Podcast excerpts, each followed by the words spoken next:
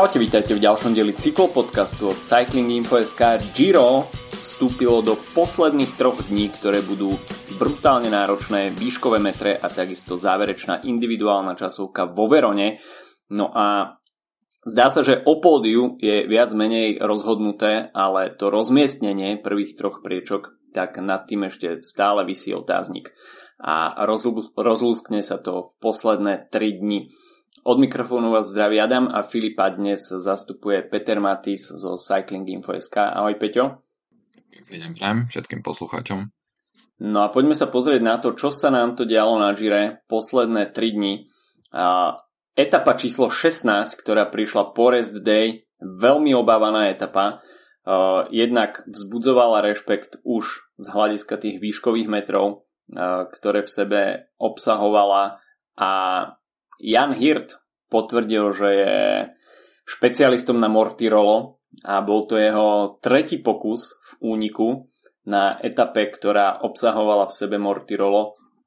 Sám po etape aj v rozhovore zdôraznil, že je to jeho obľúbený kopec, parametrami mu sedí a vždy, keď je v itinerári etapy Mortirolo, tak majú v hľadačiku zakruškovanú už dopredu a snaží sa v tejto etape niečo spraviť a tento raz mu to konečne klaplo po veľmi vydarenom priebehu, keď e, v podstate sa musel zbavovať svojich superov a podarilo sa to aj v tom samotnom závere, keď sa odputal od e, Timena Arensmana.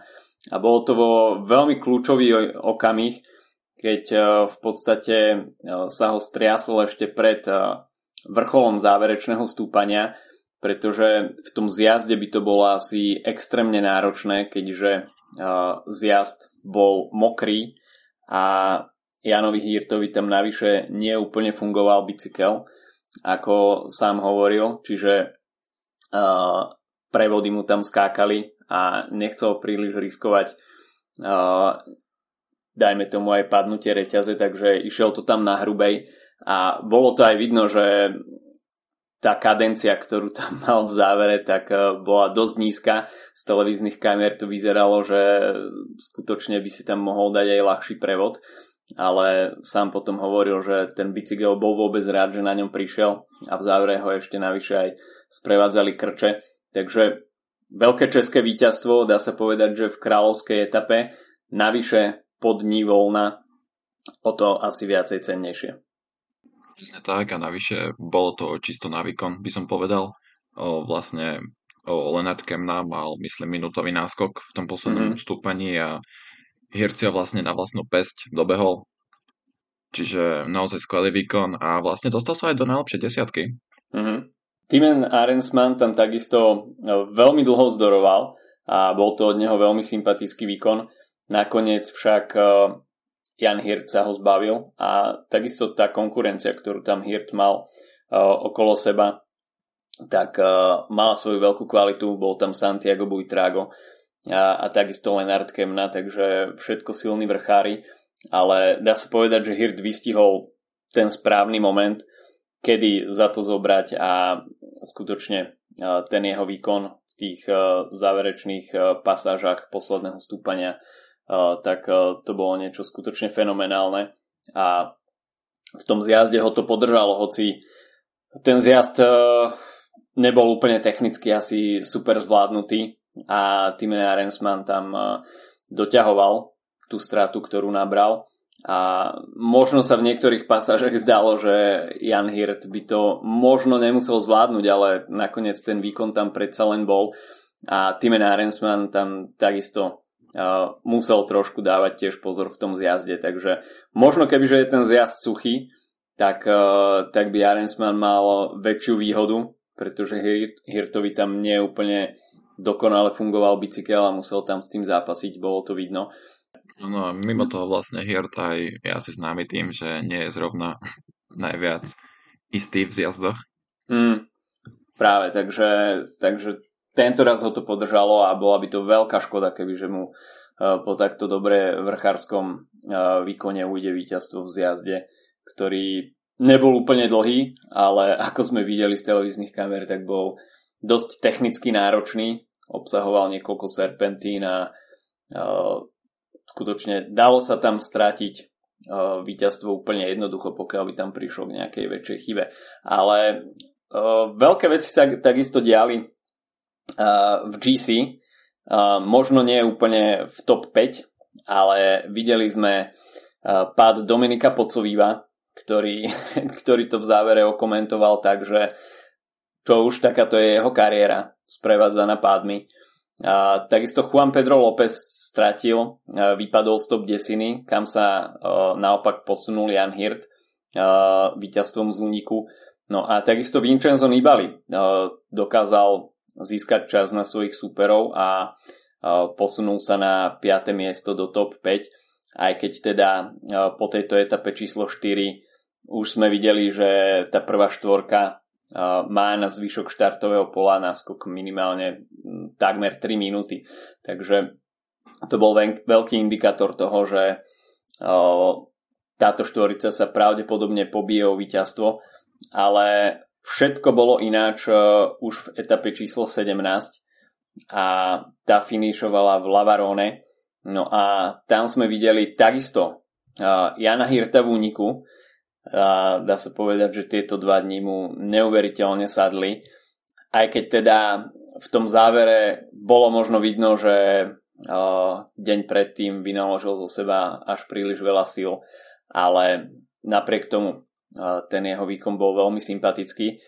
A takisto sme videli Matej van der Poola, že to vie nielen na klasikárskom profile, ale snažil sa niečo spraviť aj v horskom profile, možno jeho inšpiráciou bol práve Wout van Aert.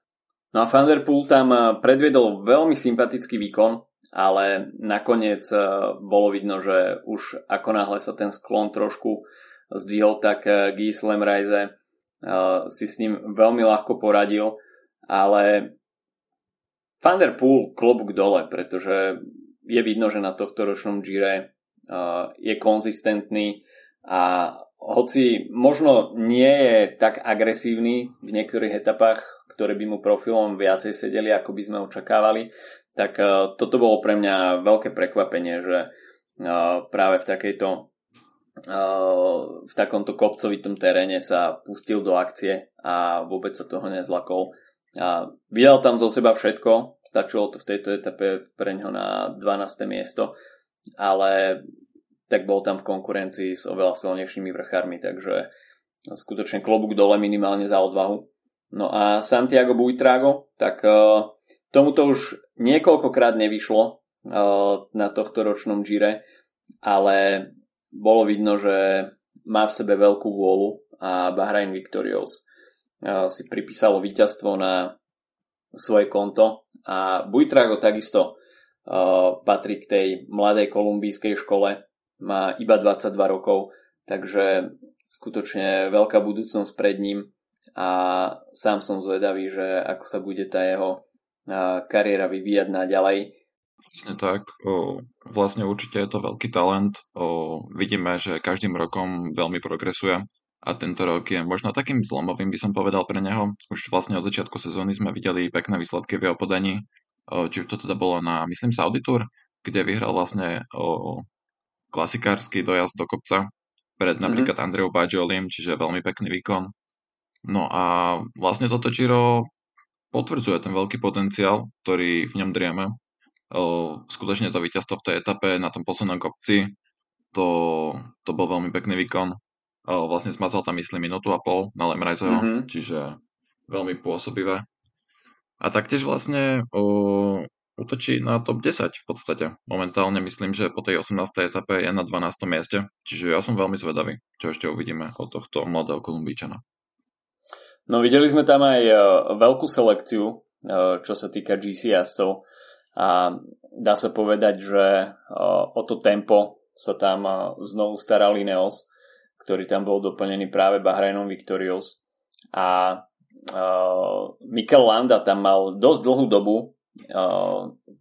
vo svojich službách ešte Volta Polsa, takže Landa tam mal, dá sa povedať, že až do poslednej chvíle svojho domestika pre prípad, že by sa tam niečo stalo. No a bolo vidno, že Jai Hindley a takisto aj Mikel Landa boli celkom pri chuti a práve Landa bol asi mužom, ktorý tam robil najväčšiu forsáž. Karapas dá sa povedať, že iba trpezlivo odrážal útoky.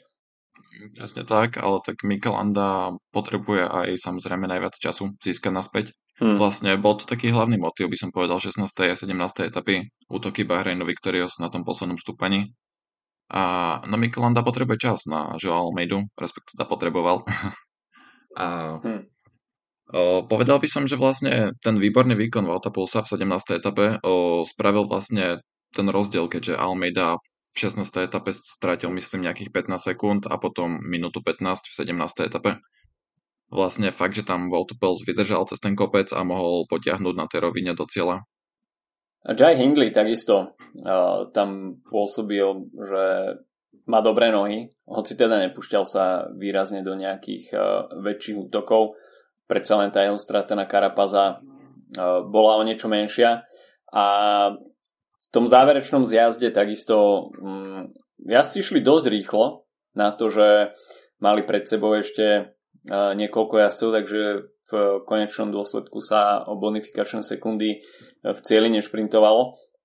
Ale bolo vidno, že um, nechcú nechať svoju konkurenciu nejakým spôsobom v nejakej komfortnej zóne a každý chcel z tejto etapy vyťažiť čo najviac a prípadne, prípadne zaváhanie svojich superov využiť vo svoj prospech ale e, v GC sa toho po tejto etape nezmenilo úplne veľa. Joao Almeida tak ten strátil nejaký čas a Mikel Landa práve poskočil na tretiu priečku, ale mm, dá sa povedať, že pred tým ľahším dňom na papieri sa trošku upratalo, respektíve skludnilo to GC porade a všetci sa asi sústredili na tie záverečné 3 dni, hoci uh, Joao Almeida sa už do etapy číslo 17 nepozrel, do etapy číslo 18 nepozrel, pretože mal pozitívny test na COVID.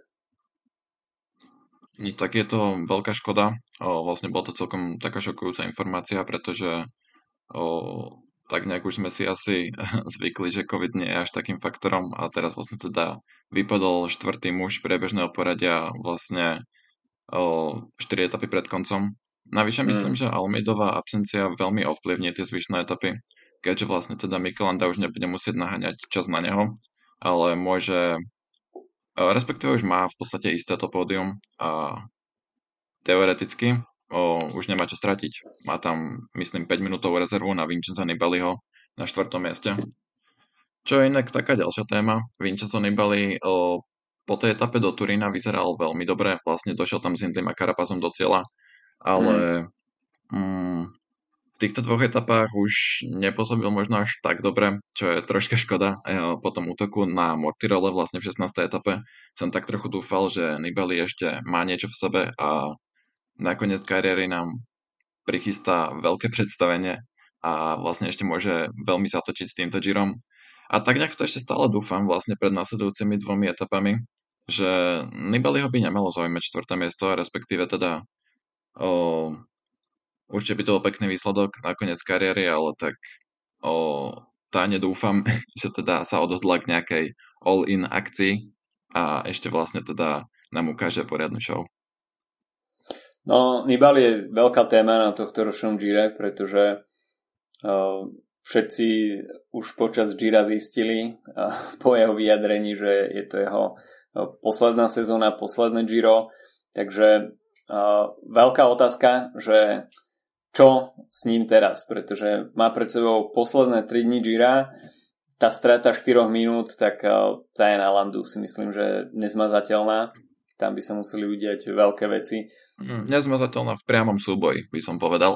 Ale keby skúsi niečo z diaľky, tak neviem, čo uh, Myslím si, že, že toto by si Ineos aj, aj Bahrajn asi s najväčšou pravdepodobnosťou postražili. Asi jediná možnosť je, že skutočne by sa nechal dropnúť v, de- v 19. etape a skúsil by to na risk v 20, ale myslím si, že toto je veľmi málo pravdepodobné. Takže pre Nibaliho možno ostane toto Giro so zemiakovou medailou pomyselnou a bez etapového víťazstva, čo je také na jazdca jeho kalibru trošku nevďačné pri jeho poslednej účasti, ale mal tam zatiaľ viacero sympatických výkonov. Uvidíme, no tá etapa číslo 19 aj číslo 20 by mu mohla sedieť samozrejme a, a uvidíme, že aké bude mať nohy.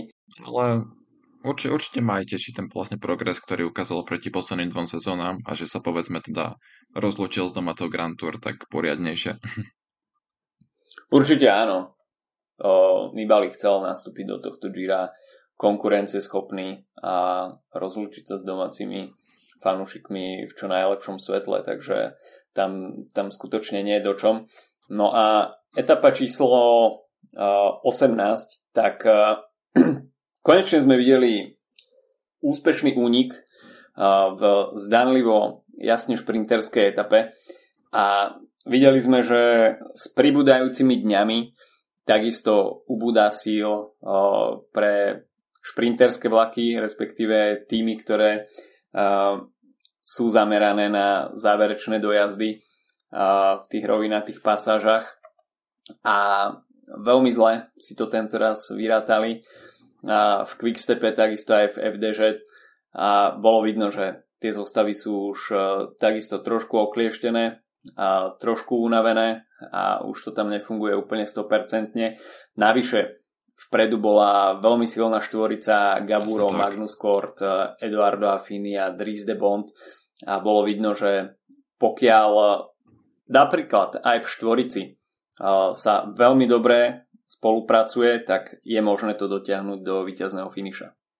Tak tak, ja by som vlastne vyzdvihol Magnusa Korta, ktorý mm. tu nie je možno v takej forme, ako bol minulý rok na Volte, ale vlastne videli sme to jeho majstrovstvo v tom uniku, keďže on bol ten, kto si tam vlastne zorganizoval a e, vlastne vidíme to často v jeho podaní, respektíve pri jeho unikoch. No, som si to všimol, že vždycky akoby ten unik nejde naplno a ten náskok je strašne malý, peloton ho nechce dobehnúť ešte. No a vlastne potom na záver až zrýchlia a samozrejme teda, keď tam má k sebe časovkára ako je Affini a klasikára mm. ako je Debond, tak to bude mať peloton veľmi ťažké, keby to bol prvý týždeň, nie tretí. no Affini, tak uh, to je talianský majster v časovke, takže uh, tam skutočne je o čom Dries de Bond, tak uh, tento už skúšal takisto niekoľkokrát na tohto ročnom žire.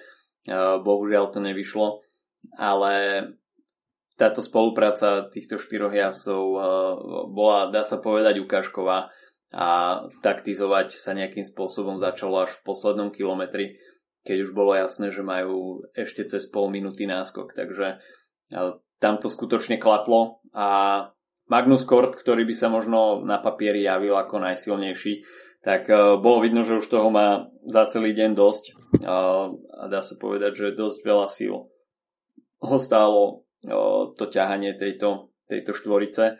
A, a Dries de Bond, tak tretie víťazstvo pre Alpecin na tohto ročnom Gire s troma rôznymi jazdcami a pre Drisa de Bonta určite najväčšie víťazstvo v kariére. No, áno, určite veľmi úspešné Giro pre Alpecin. Vlastne, že k tomu možno Magnusovi Kortovi, ja by som e, spomenul, že on o, akoby tak veľmi statočne prevzal tú rolu favorita. vlastne videli sme podľa mňa, hm. že aj najviac ťahal a išiel do športu vlastne z prvej pozície a začal mm. šprintovať asi 300 metrov pred cieľom. Čiže možno až moc veľké sebavedomie. A, alebo proste precenil svoju formu. No. Možno škoda aj pre samotné EF Education Easy Post, pretože na tohto ročnom Gire sa snažia na viacerých frontoch takisto aj v podaní Huga Cartyho, ale nejakým spôsobom to stále nevychádzalo a Magnus Kort e, pri pohľade na tie posledné kilometre, tak myslím si, že viacerí mu asi to víťazstvo priali aj, aj z hľadiska toho, že, že IF zatiaľ tohto ročnom Gire s prázdnymi rukami. A, Nepovedal by na... som iba, že na Gire, ale v podstate v celej sezóne.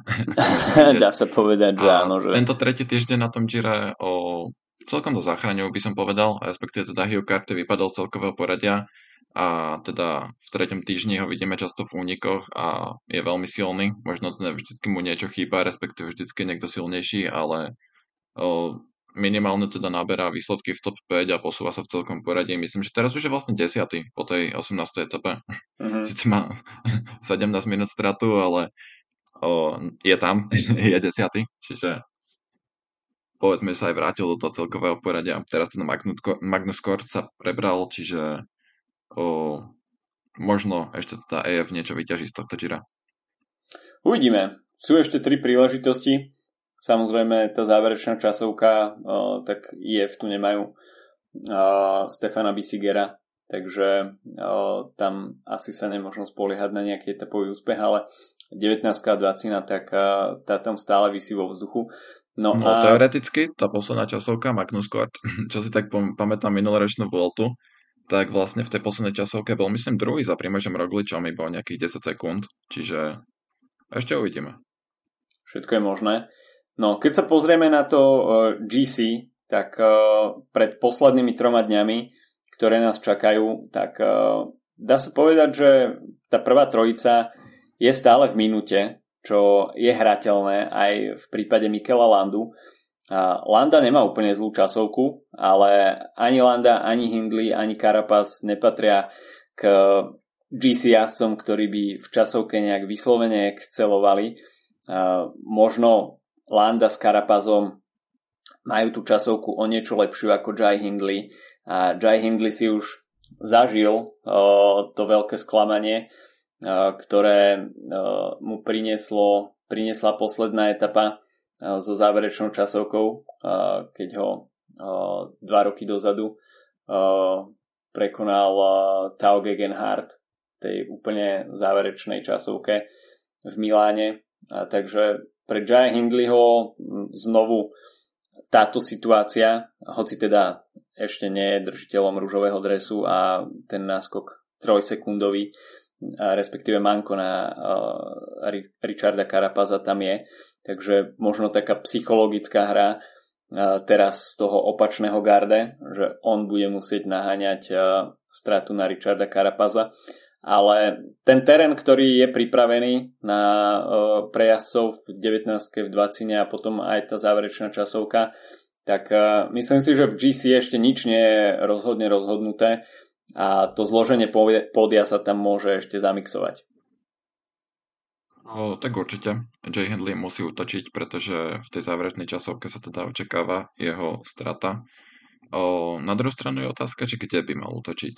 O, vlastne v dnešnej etape bude ťažké stúpanie, kolovrat, mm-hmm.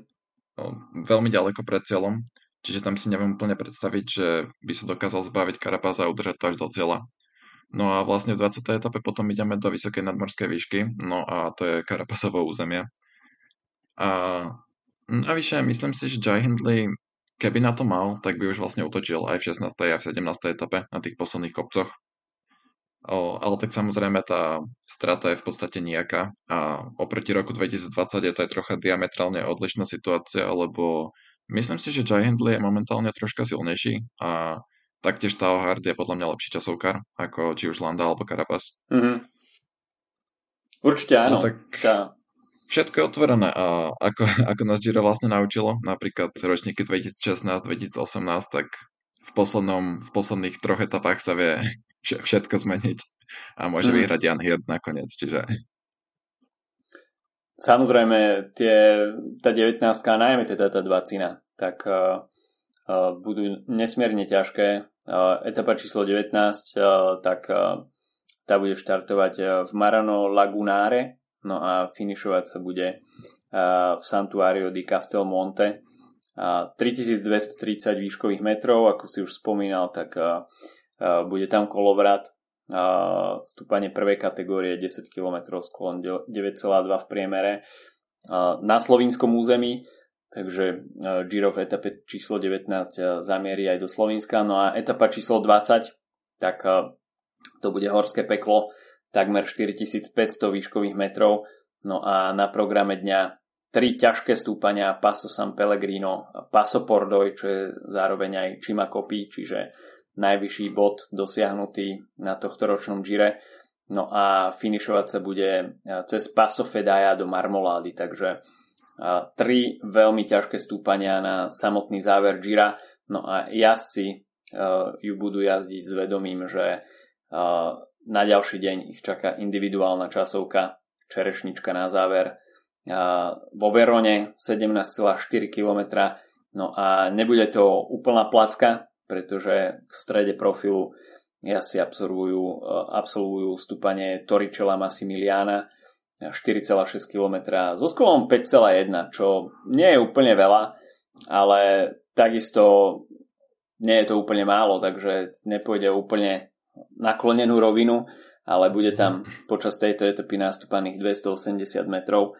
A po 20 dňoch tá únava bude tak nakumulovaná, že uh, ani tá záverečná časovka uh, nemusí byť úplne nudná. Presne tak. Ja osobne tam očakám veľké rozdiely, vlastne aj vďaka tomu kopcu v strede. Vlastne videli sme napríklad už v tej časovke Budapešti, že ja si tam mali troška problém s akoby rozložením síl, respektíve videli sme mm-hmm. napríklad Richarda Karapaza, ako bol myslím na tom prvom medzičase na rovine, o nejaký štvrtý so stratou možno 5 sekúnd a potom vlastne v kopci mal myslím až 95. najlepší čas a mm-hmm. vlastne stratil pol minútu v cieli. Čiže uvidíme teda. Ale to stúpanie v strede myslím, že môže výrazne nabúrať rytmus o, pretekárom a bude veľmi dôležité rozloženie síl. OK, tak uh, na samý záver by sa celkom uh, patrilo ešte typnúť si to zloženie pódia. Uh, asi tie tri mená tam ostanú, ale čo si myslíš, že v akom budú zložení po záverečnej časovke vo Verone? Hmm, to je veľmi dobrá otázka. ja osobne si myslím, že Mikelanda ani neudrží to pódium. Neviem, prečo mám ten pocit, ale hmm. tak je to Mikelanda, čiže uvidíme. Každopádne, o, dajme tomu teda, že zostane pódium také, aké je. Mikelanda bude určite tretí. A mm, Hindley bude všetko záležať na tom, či dokáže Karapaza odpárať v kopci, ale ja osobne si to moc nemyslím, keďže, ako hovorím, v sobotu ideme do nadmorskej výšky, čo je Karapazovo územie. A mhm. myslím, mm. že zároveň uh, Karapaz má veľmi silný tým a taktiež uh, skúsenosti sú na jeho strane. Čiže za mňa Karapas prvý, Hindley druhý a nechcem, aby to bolo úplne nudné, že sa podium nezmení v tomto závere. Takže ja dám na to tretie miesto Nibeliho. Vážne? OK, tak uh, kto by to Žrálkovi samozrejme neprial. Ale ja si myslím, že práve uh, Jai Hindley, že mu tá dvacina nesadne a práve, že tam na neho Mikel Landa získa nejaký čas. A v časovke Hindley mu neverím. Takže uh, Karapas podľa mňa získá rúžový dres, druhý bude Mikel Landa a tretí bude Jai Hindley. Ale samozrejme posledné tri etapy nesmierne náročné na predikciu takisto, takže uvidíme, že ako to nakoniec vypáli v tých záverečných troch etapách a užite si záverečný, záverečné trojdne tohto ročného Gira. Myslím si, že to napätie sa v tých výškových metrov bude dať krájať a takisto záverečná časovka vo Verone, vo Verone tak to, to bude veľké divadlo a to záverečné rozlúsknutie. Takže toľko na dnes od nás. Počujeme sa budúci týždeň s hodnotením tohto ročného Gira. Majte sa zatiaľ pekne. Čau, čau.